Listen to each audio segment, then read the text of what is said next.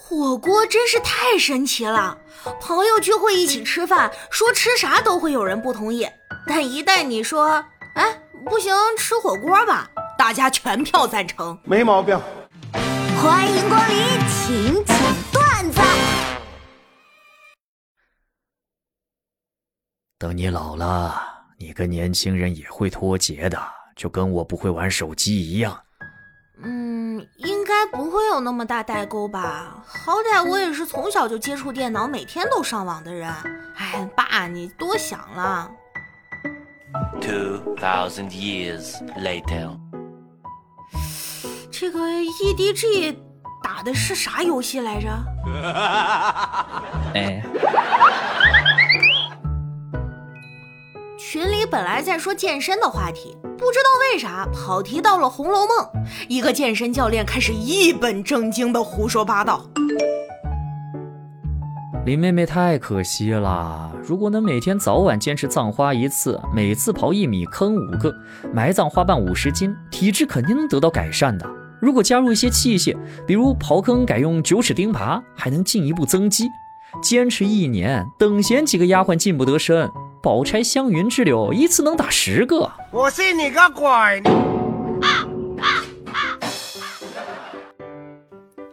地铁进站的时候，往往会有这么一种矛盾：假如你先把包放到安检的传送带上，身边的工作人员就会吼道：“伸手测温。”但假如你先伸手测温，他们又会一起喊：“包括安检。”如果同时做出这两个动作，他们又会喊：“急什么？”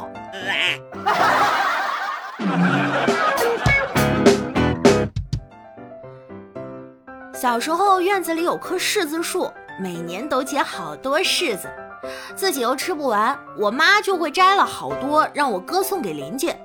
邻居大婶不好意思地说：“哎呦，你年年给我们这么多柿子，俺家也没啥可给你们的，这心里可过意不去了。”哎呦，婶儿，你就拿着吧。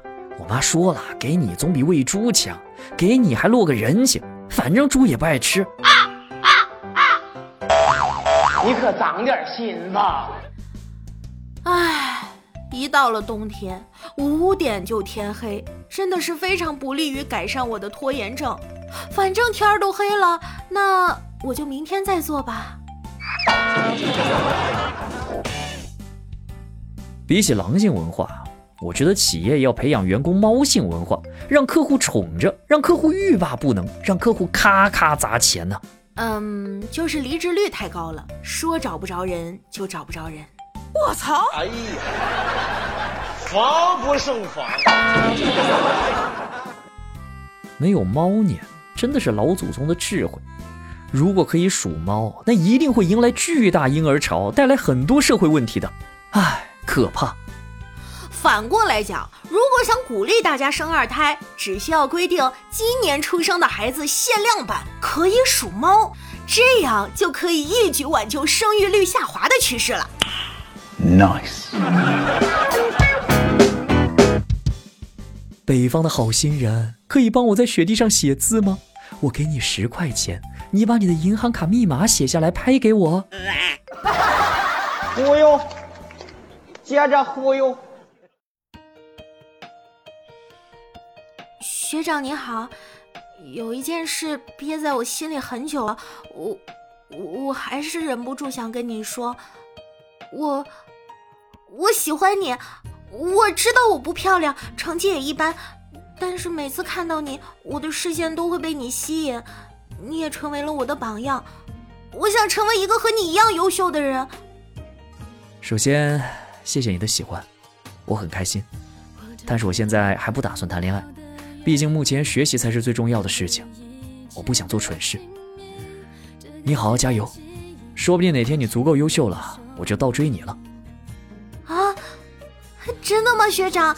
那我一定会努力的。等我变得足够优秀，考到年级前十，你是不是就可以考虑和我在一起了？没完没了了是吧？没有啊，我这心呐拔凉拔凉的。好多年以后，我们都成了老头老太太。每逢双十一的时候就开始抱怨。哎现在的孩子们呐也不熬夜买东西了也不看直播购物了头天晚上连个发广告的都没有了一点节日气氛都没有。还是我们年轻的时候好呀。